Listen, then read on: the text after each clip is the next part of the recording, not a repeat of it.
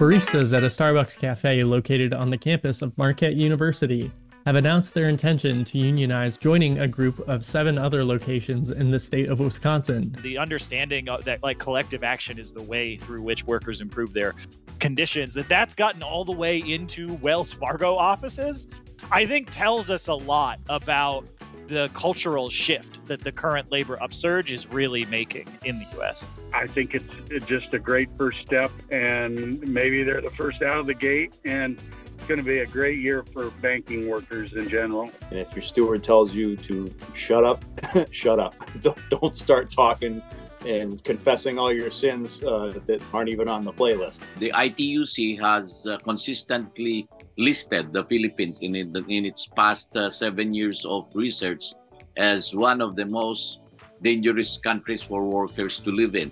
And the story fascinated me because it's really a testament to the type of work that I enjoy doing in the movement, which is the coalition building, bringing the various parts of the movement together and, and folks outside of the movement into it as well.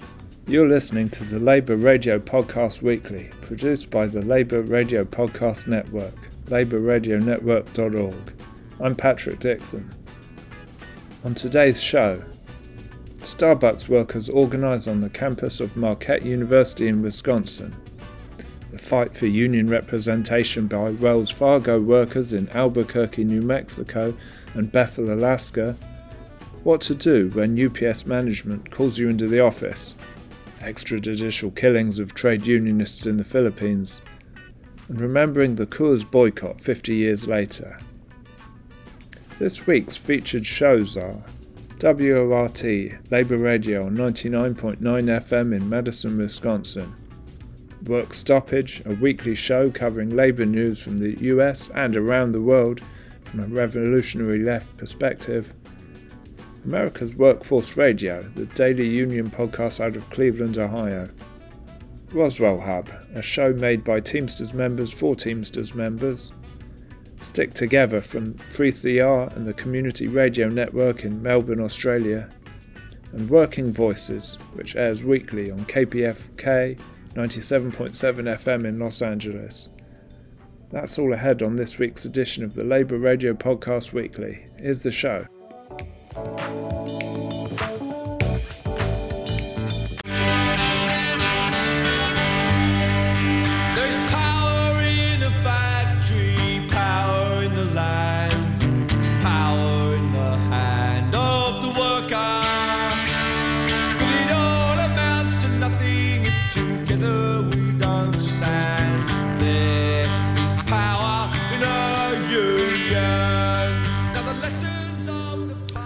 Welcome to Madison Labor Radio. Workers at Starbucks in Milwaukee have joined other Starbucks in organizing. Sean Hagerup has the details. Baristas at a Starbucks cafe located on the campus of Marquette University have announced their intention to unionize with Starbucks Workers United, joining a group of seven other locations in the state of Wisconsin who have also attempted to gain the union's representation. In addition to the cafes in Wisconsin, the Marquette location's partners join a sweeping campaign that has unionized hundreds of locations across the country. According to More Perfect Unions, since 2021, more than 374 Starbucks stores in 43 states including Washington, D.C., have successfully joined Starbucks Workers United. The Marquette location, which is located at the corner of 16th Street and West Wisconsin Avenue, made the announcement late in December after a petition had been filed with the National Labor Relations Board. A letter sent to Starbucks CEO Laxman Narasimhan as a part of the partners campaign announcement stated, quote, our cafe has long provided a unique place for students, businesses, and community to gather in a space that is safe and respectful to all. Quote, unfortunately, the seams have split and we can no longer provide this service to our community due to gross mismanagement and mistreatment within our walls, end quote, the letter continued. Quote, we cannot craft the Starbucks standard of beverages when our tools are in constant disrepair and the absence of necessary items is being ignored. Reporting for Labor Radio, this is Sean Hagerup. That's what I say.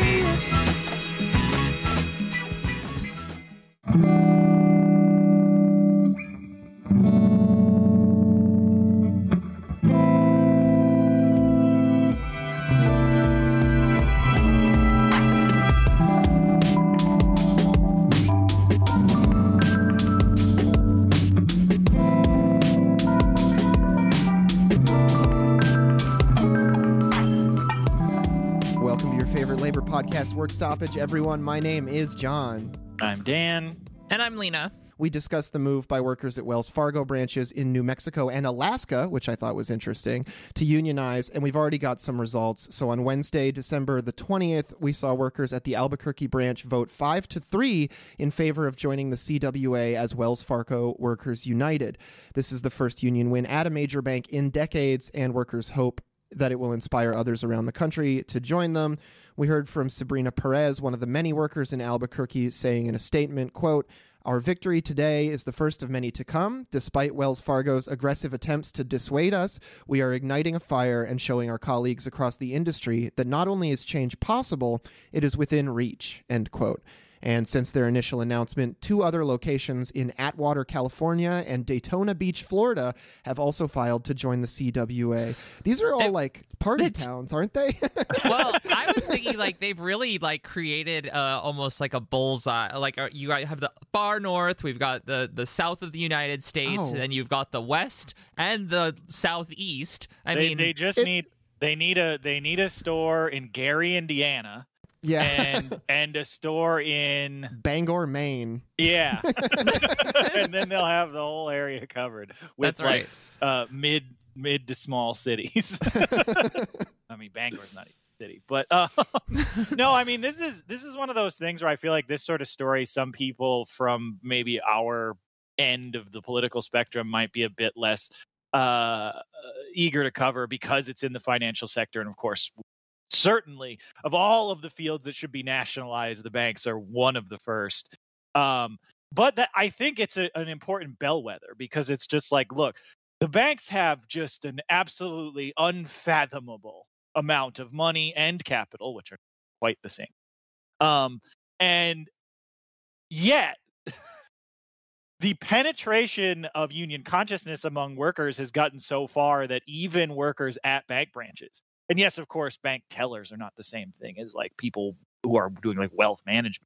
But the fact that you know the push for a union, the understanding of that like collective action is the way through which workers improve their conditions, that that's gotten all the way into Wells Fargo offices, I think tells us a lot about the cultural shift that the current labor upsurge is really making in the U.S. oh yeah, yeah, It's, it's kind of interesting because for a second you're like, wait, you want to unionize the Lehman Brothers? Right, right, but it's right. like you know it's not exactly that and you know a lot of people who do work in finance or banking are just like low level employees and Mhm. are not paid you know enough to survive and aren't in that industry because they're career criminals like their bosses but because Right. it was the best job available Yeah, like the the the the person who is helping you, uh, who's the teller at your local Wells Fargo branch, is not like the rep is not a physical manifestation of a representation No. of finance capital any more than a warehouse worker at Amazon is a physical representation of Jeff Bezos. no they're like a barista for money yeah, I mean, Yeah. yeah, kind of. and honestly, you know, some overlap in their conditions as service workers. So. hmm I mean, both So- have to deal with, you know, the worst type of human being, the customer. Oh, and especially in banking, you have to deal with the small business owner, which has got to be a nightmare unto itself. oh, I know it's it it. I don't even want to think about it. But another thing I don't want to think about is that unfortunately, the same day um, that we we saw this advancement for the workers in Albuquerque, the workers in Bethel, Alaska, withdrew their election petition after union busting at the store made it clear to organizers that the election would not be successful. The NLRB recently agreed with ULPs filed by workers at Wells Fargo call centers, including one in Hillsboro, Oregon, where managers tore down union flyers from break rooms and threatened pro union workers with discipline. So there is already kind of an awareness that this pattern of behavior is happening at the NLRB, but also like if you were if you're at the NLRB, you should know that this pattern of behavior is just every employer I- ever yeah. in American history. and I think that legally there's an important argument for pulling an election because it's Mhm. I believe and th- it, listeners correct me if I'm wrong and if you really know this better than I do but if you lose the election you have to wait a year to Yes. refile but if you pull your election you could refile in 3 months 6 months once you've regained your footing mm-hmm. Yeah, well, and also I know that when we first talked about this story, the store, the conditions in Bethel, Alaska, were definitely very unique because they pointed out that it's like they actually make decent money, but that's not like but that's only when you compare it to here because the cost of living in Bethel, Alaska is so incredibly high. Yeah, people are paying like- sixteen dollars for a head of broccoli because Yeah, they they- can't grow it anywhere near there. Exactly. They have to like fly in all their groceries and stuff. So it was this weird thing where if you just looked at the salary and compared it with everywhere else, you'd be like, why would these people possibly need a union? And it's like, well, like you said, it's like if every trip to the grocery store is three hundred dollars, like Mhm. a slightly higher salary is going to get eaten up real fast. But so, but I am, I'm sure also that that creates a very, I mean, it's certainly a, a unique organizing environment because it's also got to like everybody is kind of got to. I have to imagine kind of knows everybody because hmm you're not really going a lot of places. I mean, I don't know a lot about Bethel, but Alaska has one city where like 95% of the residents all live in the same apartment building. oh, building. yeah, yeah. That like the the the U.S. attempt at like uh, uh, uh, uh one of those like giant uh, apartment buildings that Khrushchev built a million of in the '60s. Now, back to Ed Flash Ferenc with America's Workforce. Welcome a longtime sponsor, and that would be the CWA. On behalf of Frank Matthews, Communication Workers of America, CWA-union.org. Let's talk about organizing. Last year, as you well know, was a banner year for, for unions. A lot of strike activity, a lot of wages going up because of those strikes. And uh, one of the stories that I referenced at the beginning of the show is the Wells Fargo.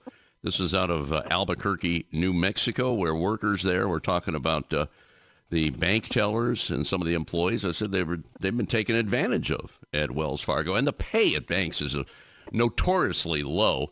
So they have become the first ever Wells Fargo workers to unionize, and they're unionizing with the CWA. In fact, they they crafted a special. I guess this would be a, a subsidiary, if you want to call it that, Wells Fargo Workers United. Talk to me about this, Frank. That's pretty exciting. Oh, it's very exciting. You know, we uh, I can remember a decade ago um, being in discussions just about the just how, especially around banking, the the, the low pay, the understaffing, uh, and and overall general mismanagement uh, of, of of banking and and and and the banking industry and and how those folks were were kind of being left behind. Well, not so much now. Uh, this Wells Fargo group out of Albuquerque, they're our first group, and um, you're right. They, they they've got this group called Wells Fargo Workers United. Um, there's also they're also partnering with a group called Committee for Better Banks, and they've got a really really nice fa- Facebook page if folks want to reach out to that to learn more. Um, you know, and and and they voted to join, you know, CWA and the WFWU, uh, the Wells Fargo Workers United, um, here recently, and despite a very very aggressive anti-union campaign from Wells Fargo. Uh, these folks are basically taking a stand and drawing a line in the sand and saying that, that you know, we're not going to be oppressed any longer and um, I- I think it's it's just a great first step, and and maybe they're the first out of the gate, and it's going to be a great year for for the bank banking workers in general. Frank Matthews, on behalf of the Communication Workers of America, again, national website, cwa-union.org. What is going on, everybody? So today I have Greg Kerwood out of Local 25 in Boston and Norman out of Local 623 in Philadelphia. And we're going to be talking about how to handle yourself when you're being discharged. And for those who did not know, Norman is a business agent out of Philadelphia in 63. So let's kick into it. Now, we kind of lump these into three uh, reasons why management would pull you in the office, right? So let's get into the first one, which would be the petty discipline. Now, Greg, let's say I get in trouble for petty discipline and I get pulled in the office. What do I have to expect? Well, I think the, the first thing is to make sure that uh, your steward knows what it's all about before you go in there. Um, so you're not walking in cold to something. Um, in general, if it's uh, some of the BS discipline that the company does, uh, you know, it may be something that you did that is in fact wrong. It Could be attendance issues. Uh, you know, could be failure to sheet a package or something. Uh, but if you did what you did, you did it. Um, and you don't want to go in there and dig the hole deeper. Um, so you want to go in, be prepared, Um, usually, if management isn't serious, they're just handing out warning letters like candy. Uh, it's a, it's a pretty cut and dry thing, uh, unless you make it worse. Um, so you know you want to make sure that your steward gives you uh, you know an idea of what you're going into, and if your steward tells you to uh, you know shut up, shut up, don't don't start talking and confessing all your sins uh, that you know aren't even on the playlist. So let's get into number two, which is discharges. You're being pulled in the office for something you may have done. As a member, what do I have to expect being pulled in the office as a discharged? Brief answers and leave your answers open ended. You're not being deceitful or you're not trying to be untruthful by leaving your answer open ended. Don't say, okay, I gave it to the woman with the blue hair at the red desk. It might have been an orange desk with, with when she had green hair. But these are little things that I've run into time and time again where the company says, oh, you said this, but you meant this. Or no, you said this and it was this. You know, so leave it open ended and everything should be to the best of my recollection. You don't want to fall on an altar and confessing all of your sins. No. Do you know why you're here? No. What's up? Okay, well, tell me about your day yesterday. And your next question should be okay, first, you should have union representation.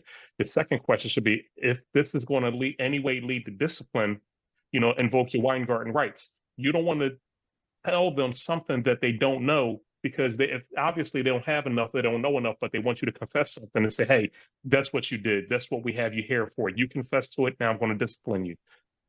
You know, it's nothing wrong with saying, okay, I don't know why I'm here. Well, tell me about your day yesterday. I came to work. I worked safe. I went home. I did my job to the best of my recollection and leave it right there. Now let's get into the false discharges. That's number three. Uh, you know, management oftentimes will make up stuff on members to get them discharged. Maybe they don't like their production. Maybe they just don't like certain characteristic about them. I don't know.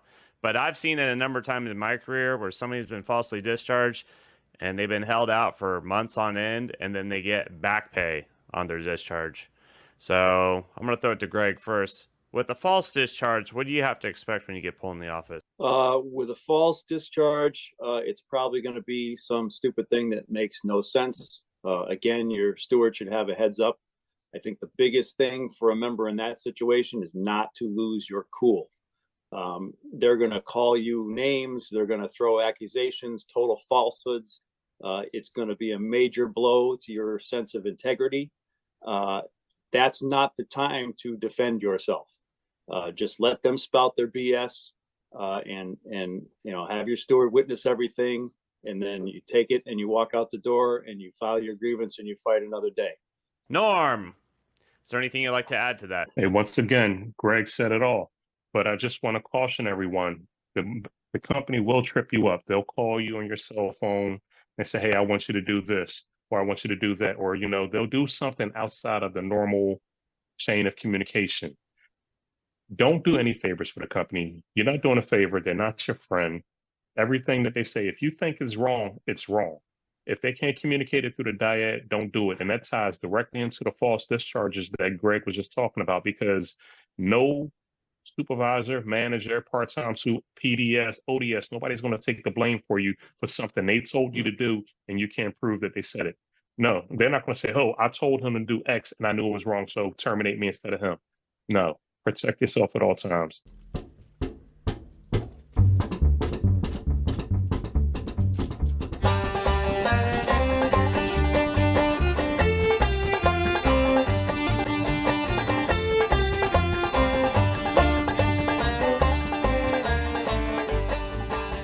G'day, Giselle Hanna here for this week's edition of Stick Together, the only national program focusing on union news, workers' stories, and social justice issues from a worker's perspective.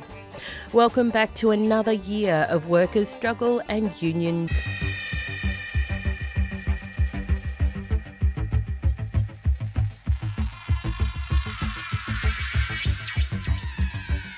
Red tagging has been used for decades in the Philippines in the government's campaign against the communist New People's Army, which began in 1969.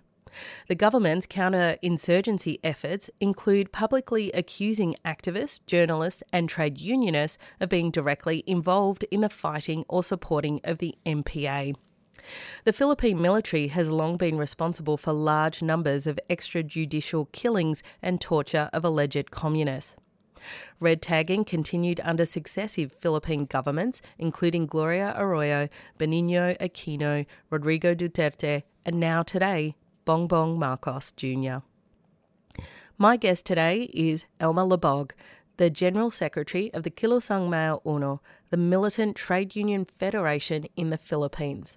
He's discussing the latest in their campaign to end the extrajudicial killings of trade unionists. The latest uh, victim of uh, extrajudicial execution, which uh, took place last September 29, is a veteran KMU organi- organizer, uh, Jude Thaddeus Fernandez. No, he was uh, he was uh, being presented a an arrest warrant, and that the usual narrative of the police is that uh, uh, he fought back, or in the uh, in the uh, slang of uh, of Filipinos here, it means that uh, uh, it, it, it's called nanlaban, no? or he fought back. So they they usually use this excuse to eliminate their victims easily without uh,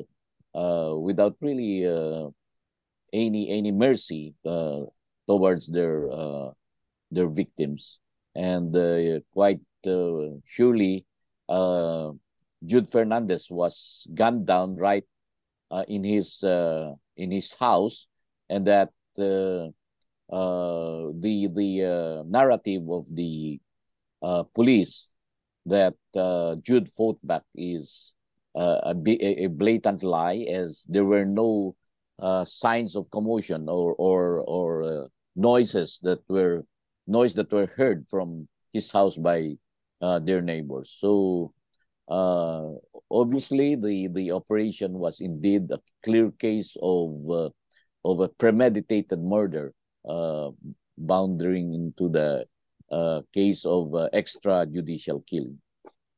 Even uh, even So the the ITUC has consistently listed the Philippines in in its past uh, seven years of research as one of the most dangerous countries for workers to live in, no?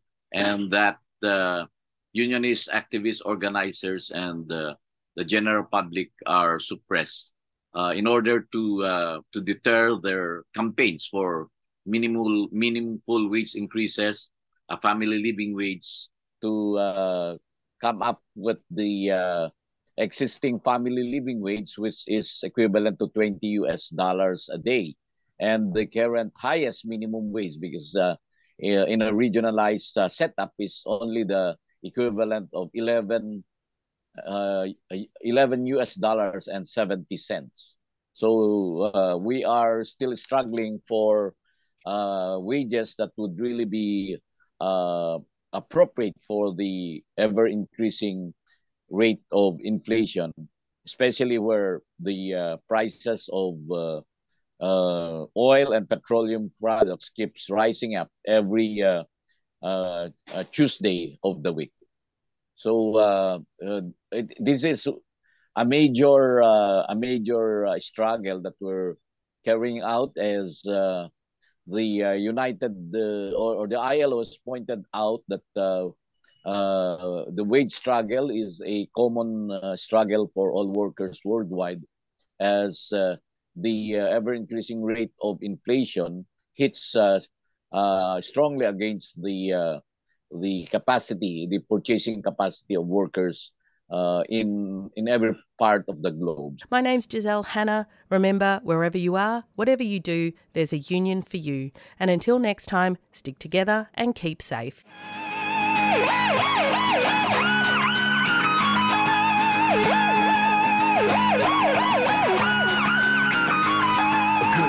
Memories are forever, said the dog on the tombstone. If you're living underneath the bridge, man, all roads lead to home.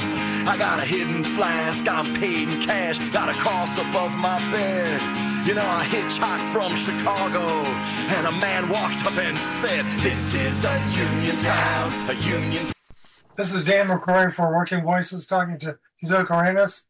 He is a Teamster out of Local 223, a trustee, and a local labor representative for the Oregon Nurses Association.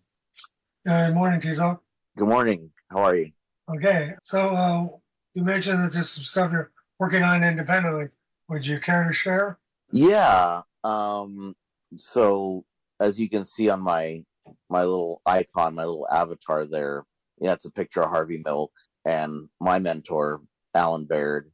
Uh, in the past few years, I've had the the opportunity and pleasure of of meeting Allan, who was uh, the director of the Coors boycott um, right. for the Teamsters in Northern California back in 1973 to 75.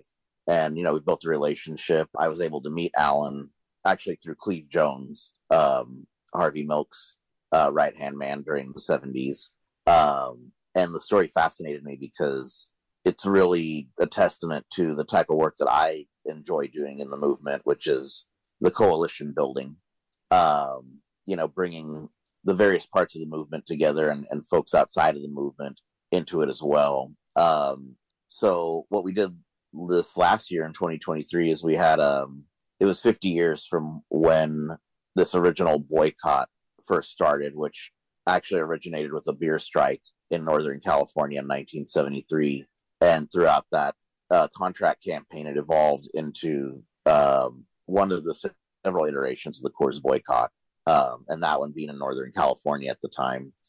Uh, so we did a celebration um, in the East Bay, in the San Francisco Bay Area, and we did some history on the topic. We had some folks uh, speak about their personal experiences in the beer strike and the boycott. And this year, we're tentatively planning to do, or this coming year in 2024, we're tentatively planning to do another event, um, hopefully this time in the Castro district in the San Francisco Bay Area. And we're still sort of putting together uh, what that event's going to look like. But I think it'll be more celebration based, as the first one was very uh, historical and, and background based. Well, it's interesting because I grew up, well, not grew up, went to high school in Colorado. And we were led to believe that that was the origin of the Coors boycott. And it is, and it really is. Um, you know, it starts back as as far back as the 1950s, the late 50s, wow. um, with a contract campaign that started there, and and an original, you know, one of the original boycotts originated from that 1950s contract campaign conflict, uh, and then subsequently the Chicano community in the late 1960s takes a hold of the boycott through the um, American GI Forum in LULAC. And then eventually it evolves further um, into the San Francisco Bay Area fight. So this is like, you know, what we're celebrating is like this third iteration of the boycott that doesn't even, it doesn't even really begin with Coors necessarily. It begins with a group of uh, beer distributors that are actually the uh, the parties that were in that the Teamsters were in conflict with. Right. But the thing that turned it into a Coors boycott iteration was that Coors locally um, became the aggressor as part of those beer distributor uh, as part of that beer distributor campaign.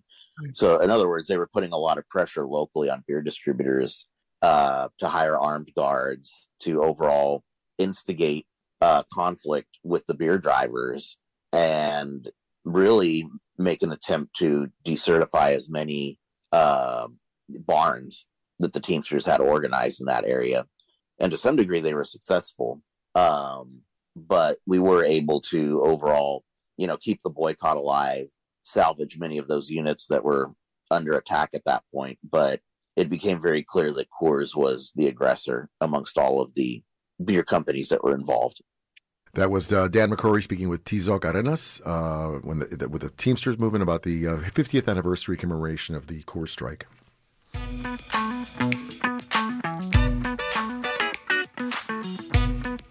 That's all we've got for this week's edition of the Labour Radio Podcast Weekly. Just a small sample of the amazing programmes aired last week on more than 100 Labour Radio shows and podcasts. They're all part of the Labour Radio Podcast Network shows that focus on working people's issues and concerns. We've got links to all the network shows at labourradionetwork.org and you can find them by using the hashtag Labour Radio Pod on Twitter, Facebook, and Instagram.